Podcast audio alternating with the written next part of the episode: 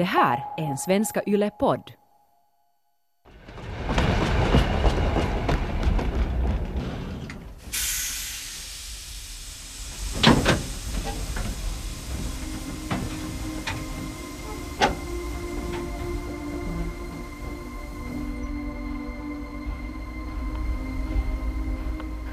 När dörrarna öppnades så var de mittemot tyska militärer och de var livrädda att vad som kommer att hända nu.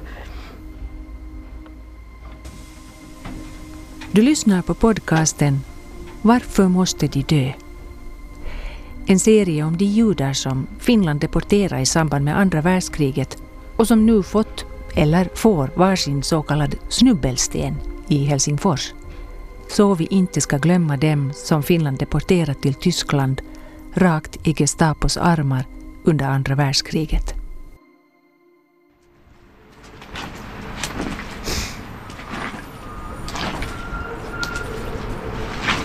Där är det. Där är de. Ja. Lite svårt att läsa, men tässä asuu Janka Kollman. Mika Ebeling var den som väckte en motion om snubbelstenarna i Helsingfors stadsfullmäktige. Georg Kollman föddes 1912 i Österrike. Förutom läkaren Georg Kollman finns här Frans Olof Kollman, född 1941 i Helsingfors. Finland gav ut honom till Gestapo den 6 november 1942. Och Janka Kollman med flicknamnet Holcherova, född 1910 i Ungern. Mika Ebeling säger att han inte vet så mycket mer om dem. Men ja, vilka var Georg, Janka och Frans Olof? En som vet är Elina Sana, Elina Suominen, när hon i slutet av 1970-talet kom ut med en bok om det här. Kollman Laiva, SS Hohenhorn. Sana är forskare, journalist, nu för tiden pensionerad med många år bakom sig arbetande med internationella utbildningsfrågor på olika håll i världen. Så här berättar Sana om Kollmans. Georg Kollman med hans bror Stefan bestämde sig att flytta någonstans utomlands, nästan vart som helst, därför att deras familjemedlemmar och släktingar från Wien blev skickade till koncentrationslägren och försvann och kom aldrig tillbaka. Så att de visste redan att någonting hemskt kommer att ske. Och nästan av en slump bestämde bröderna Kollman att niska till Finland. Därför att någon, deras bekant, hade sagt att Finland är ett bra land, niska dit. Vid den här tiden levde Georg och Stefan Kollman i Wien. Stefan hade inlett studier till att bli tandtekniker, medan storebror Georg Kollman redan hade studerat till läkare under flera år. I armén hade Stefan svurit sig ned till Hitler, men Stefan kommer så bort från det militära. Elina Sana, eller då Elina Suominen, gjorde i slutet av 1970-talet en idag unik och tidigare inte offentligt uppspelad bandupptagning på en C-kassett med Stefan Kollman. Och här berättar Stefan själv om hur slumpen sen spelade in så att det kom att bli just Finland, trots att han redan hade ett visum till Italien. Kuule, se oli sattumalta, mulla oli Italian viisum. Tee sinne. Messua. Georgiaminen. Sitten me mentiin nainteritsi Wien, Berlin junata. Sitten Berliinissä pari yö. Se oli inhottava tietysti, kun joka päikäs luki Junfabootin, tiedätkö, ettei tiennyt mihin mennään. Mutta meni vain hotelliin, vaikka oli Hitlerin kuva, ei kukaan kysynyt ja mä olin siellä. Ja sitten Berliinissä menin Steppiin ja siellä oli suomalainen lääkäri. Ja sinne mä menin.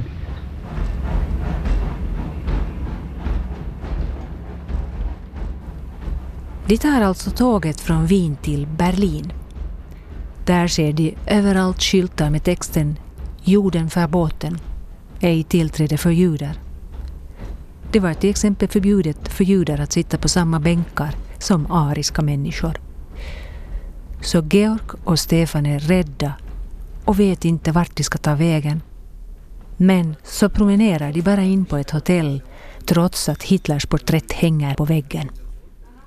Lyckligtvis frågar ingen någonting och här får de sova. Dagen därpå tar de tåget till Stettin. Där de sen inte längre har pengar till ett nytt hotellrum, så nu bara sitter de en hel natt på ett café och väntar på att det finska fartyget Ariadne ska avgå till Finland följande morgon.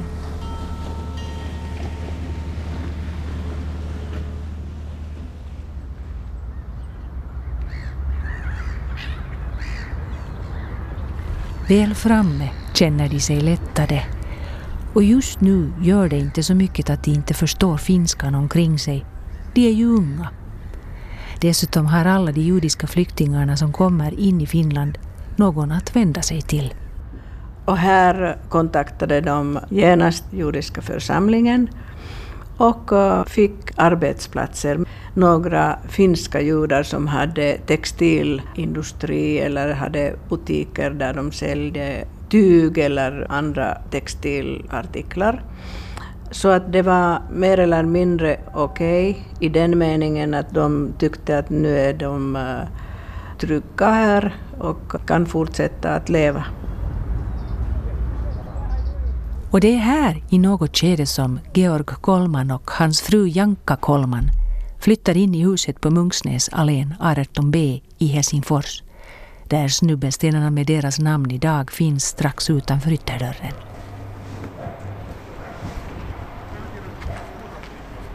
Kollmans kommer alltså till Finland 1938 innan nya flyktinggrupper sen inte längre tillåts landstiga, trots att de redan har biljetter för att fortsätta till exempel Sverige eller USA. Riksdagsledamot Sylvi Kyllikki Kilpi skriver i sina memoarer om hur folk som nekat stiga i land i augusti 1938 har kastat sig i havet utanför Porkala udd och drunknat. I hamnen uppstår också förfärliga scener där en berättelse handlar om en ung kvinna ombord som precis ska till att föda och först inte tillåts komma till BB och hur Koski tar tag i henne och lyckas få iväg henne till sjukhuset. Men när kvinnan fött måste hon och barnet genast återvända till Ariadne.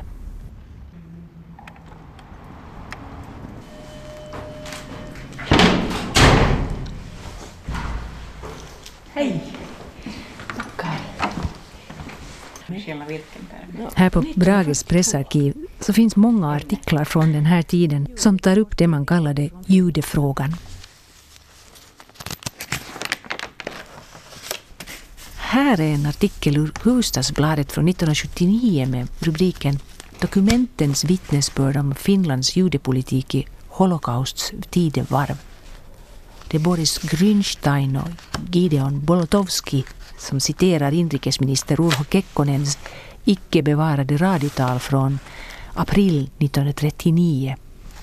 I det sa Kekkonen bland annat att under år 1938 kom sammanlagt från Mellaneuropa till Finland 276 flyktingar, största delen under juli och augusti 1938. Efter det regeringen 19 augusti 1938 förhindrade över 50 flyktingar att landstiga har större mängder flyktingar inte ens försökt komma till vårt land. Artikelskribenterna Boris Grünstein och Gideon Bolotowski citerar också en tysk som uttalat sig i TV. Ingen tycks ju bry sig om judarna. Det bevisar ju alla genom att inte bevilja dem inresa. Vi kan alltså utgå från att ingen kommer att bråka om vi fortsätter vår judepolitik. Just så var det, konstaterade Grünstein och Bolotowski. Men för de flyktingar, närmare 300 som lyckats komma in i landet, så grundas i alla fall 2 flyktingkommittéer. Den ena är de judiska församlingarnas, den andra består av en rad framstående icke-judiska kulturpersoner som till exempel riksdagsledamoten Atos Virtanen, han som lånat drag till Tove Janssons snusmumrik, Och vidare var de bland andra Yrje Kallinen, Ragni Karlsson, Yrje Hirne och riksdagskvinnan Sylvi Kyllikki Kilpi, Laurin Siljakkus, G.O. Fritsch, Arvid Mörne och Elisabeth Borin. Och ytterligare en stor hjälpare har många vid fronten nu i Abraham Stiller, yngre bror till Mauritz Stiller. Han som så att säga uppfann Greta Garbo när han tog med sig Greta Gustafsson till Hollywood. Mauritz bror Abraham Stiller, han bor i Helsingfors med sin fru Vera och sina många söner. I praktiken är det Vera som driver deras klädbutik och U Stiller AB.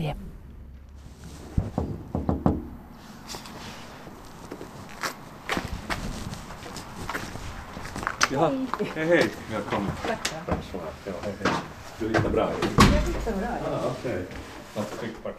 Ronny Smolar har 2003 gett ut boken Sätta Stiller, farbror Stiller, om sin släkting Abraham. Så här karakteriserar Smolar honom. Stiller, han blev så småningom så att han vandrade på stan och träffade människor och pratade och berättade sina vitsar och berättade om judiska öden och alla kände honom. Han talar svenska, han talar jiddisch och han talar ryska. Med Vera talar han svenska. Svenska var hemspråk. Han tog åt sig genast då 1938 de här första flyktingarna från Mellaneuropa, speciellt från Österrike och Tjeckien, kom. Så han var den som ville stå liksom i första raden för att hjälpa dem. Så att han var genast en av de första som var nere i hamnen då när flyktingarna kom. Och han var med förstås och hjälpa sen när församlingarna organisera hjälpskommittéer och så vidare och behövde samla pengar för de här flyktingarna och så vidare. Stiller har ofta också förstahandskunskap som han bland andra får av Vera som sköter om klädföretaget så. Hon reste i Paris och Berlin och speciellt med min mormor tillsammans. Som systrar, de var goda väninnor också. Det är när Vera återvänder från en sådan resa 1939 som hon bestört berättar om förhållandena i Tyskland. Meine deutsche Jugend, nach einem Jahr kann ich euch hier wieder begrüßen. Men 3 av de judiska flyktingar som nu kommit till Finland, alltså Georg och Georgs yngre bror Stefan och i något skede också Janka, Georgs fru, de bor nu alltså i eget hem i Helsingfors. Georg hamnar visserligen något tag i säkerhetsförvar i Ekenäs, men kommer ut igen och livet i stort är rätt så bra. Stefan Kollman, han är bara 18-19 år när han kommer till Finland. Han träffar här en tysk som tycker att han inte ska göra sig färdig till tandtekniker utan att han förtjänar mera om han ihop med tysken går från kontor till kontor och säljer kolpapper, berättar Stefan i Elina Sanas intervju med honom. Sitten mä tapasin yhden saksalainen kaverin ja hän sanoi, mitä sä tommoista teet, sä tiedät niin vähän. Tulee myydä hiilipaperia. Sitten mä myydän hiilipaperia, mietin konttorista konttoriin. Sitten mä sain perään. Joo.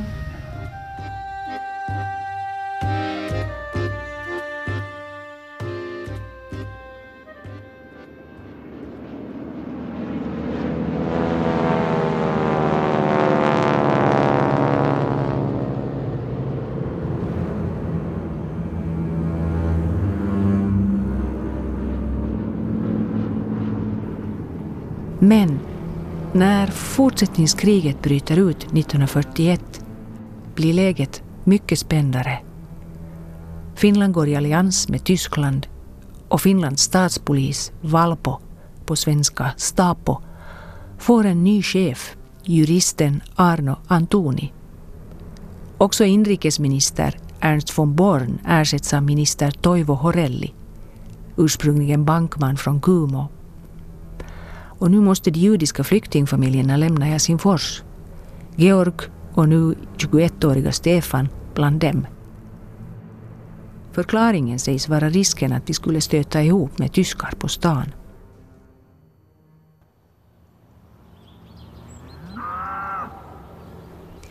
De var först i Hauå och Lammi, nära Tavastehus, på landsbygden.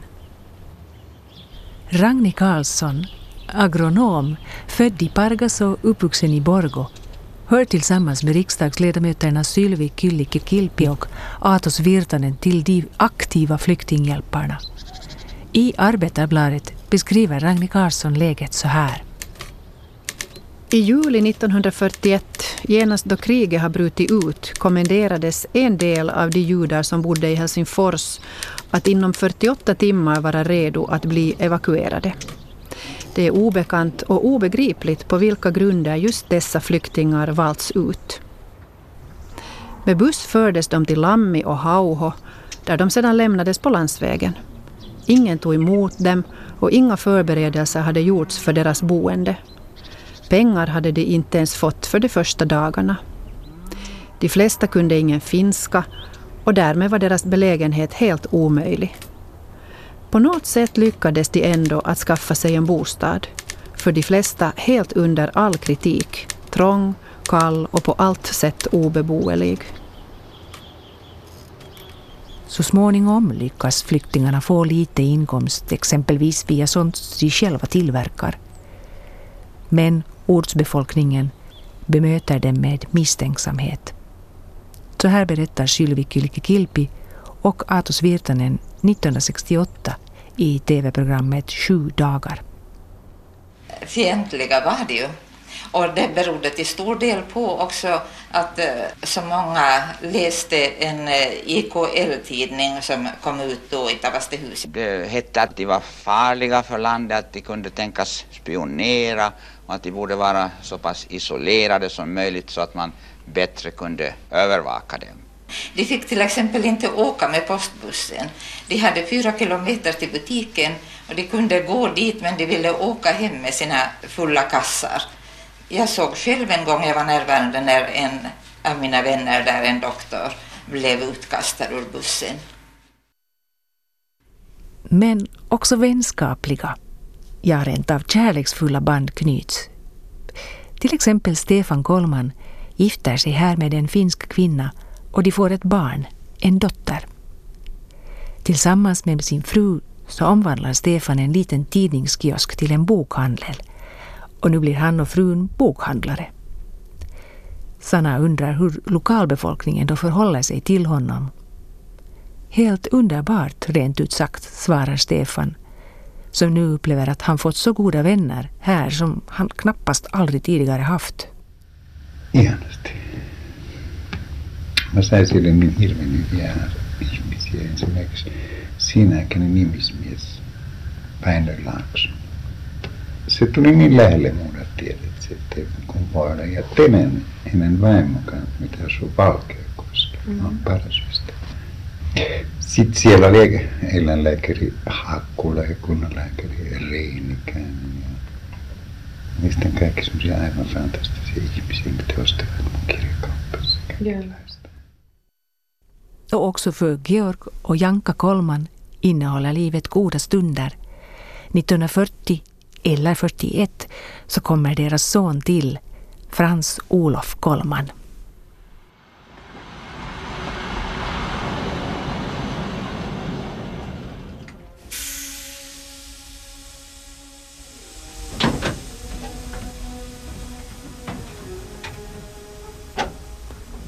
Men så en dag 1942, efter ett drygt halvår, är det slut.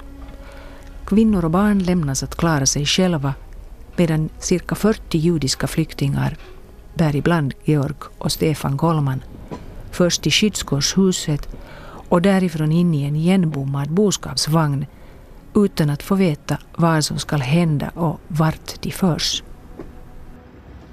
Kun mä joutui pois sinne saavaan, se oli kurjakuuta, sen mä sanon suoraan. Silloin meille vietin suojakuntatalo. Sitten me ettiin semmoista ihan tosi semmoista lehmänvaunusta oikein. Ei kukaan tiedä mihin tullaan. Ja se oli suljettu ja sitten tultiin yöllä sinne saanut. Mä luulin, se oli hirveätä. Och när dörrarna öppnades så var de mittemot tyska militärer.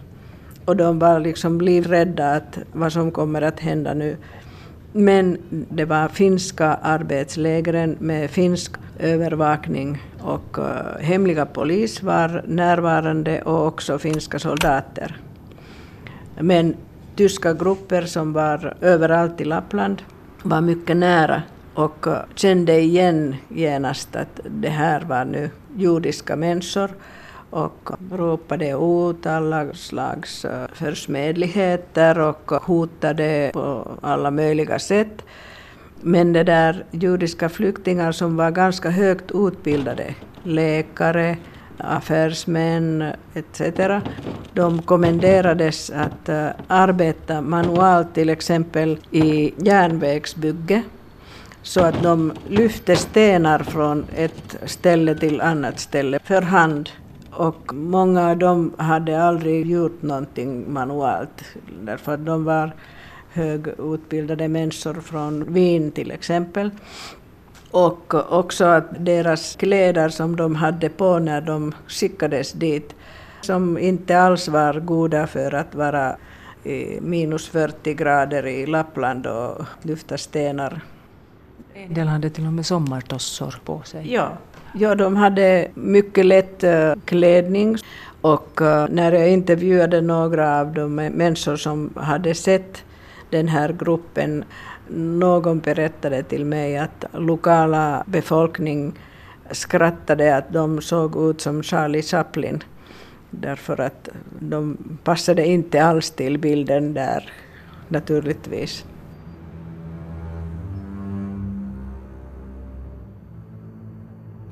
I sin berättelse om de här händelserna skriver Ragni Karlsson att detta arbetsläger i praktiken var ett koncentrationsläger. En benämning som också lägrets militärer emellanåt lät undslippa sig. Och så här berättar Sylvi Kyllikki Kilpi. De påstod att befälet där också kallade koncentrationsläger. De hade varit där ungefär en vecka. Så fick de besök av en som påstod att han var finsk officer, men nu var han i Gestapos tjänst. Och han höll ett tal till dem och sa att ni ska arbeta så mycket ni någonsin orkar tills blodet sipprar fram under naglarna.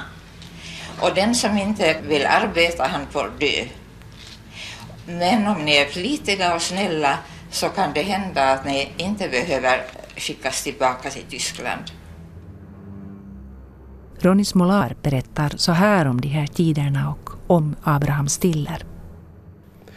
Och då började Stiller, speciellt då, agera. Han skrev till de här arbetslägren, också fångläger senare för att det fanns en krigsfångar.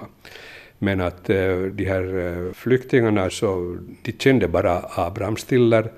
Och jag har ju sett brev där han faktiskt kallades Moses som skulle leda dem från slaveri till frihet. Och det var han. Han hjälpte dem med allt möjligt, med brevväxling till myndigheterna. Samla för dem kläder, glasögon. Och det här berörde inte bara flyktingar, också sen krigsfångar. Också Elina Sana återger sina intervjuades berättelser om hur en finsk officer plötsligt på annandag påsk kommer till flyktingarnas barack. Han ropar Heil Hitler och tillsammans med en civil person som han har med sig säger han sig vara tyskarnas kollaboratör. Under hot försöker de två männen få flyktingarna att skvallra på varandra, för i annat fall väntar dem ett skott i skogen, får de höra. Och då stryks deras namn bara från listan och ingen kommer att veta någonting.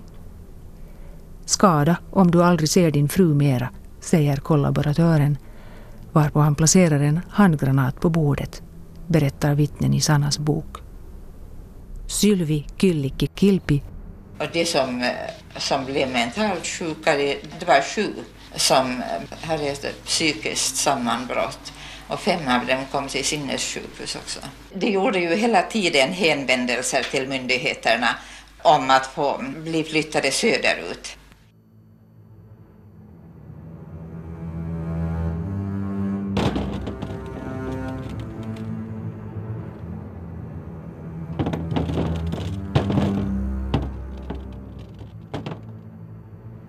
I nästa avsnitt dras snaran om alla Finlands judar åt. Så här berättar Abraham Stiller. Stiller, pass på nu. Himmler här. Pass på.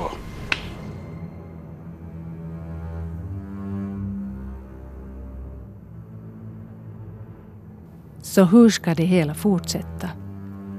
Det får du höra i nästa avsnitt av den här podcasten. Varför måste de dö? Med uppläsning medverkade Mimma Olsuni Broman, Beik Österholm och Staffan Gräsbäck. För ljuddesignen står Anne Heikkilä. Dramaturg är Are Nikkinen. Producent Staffan von Martens. Redaktör jag, Mi Vegelius.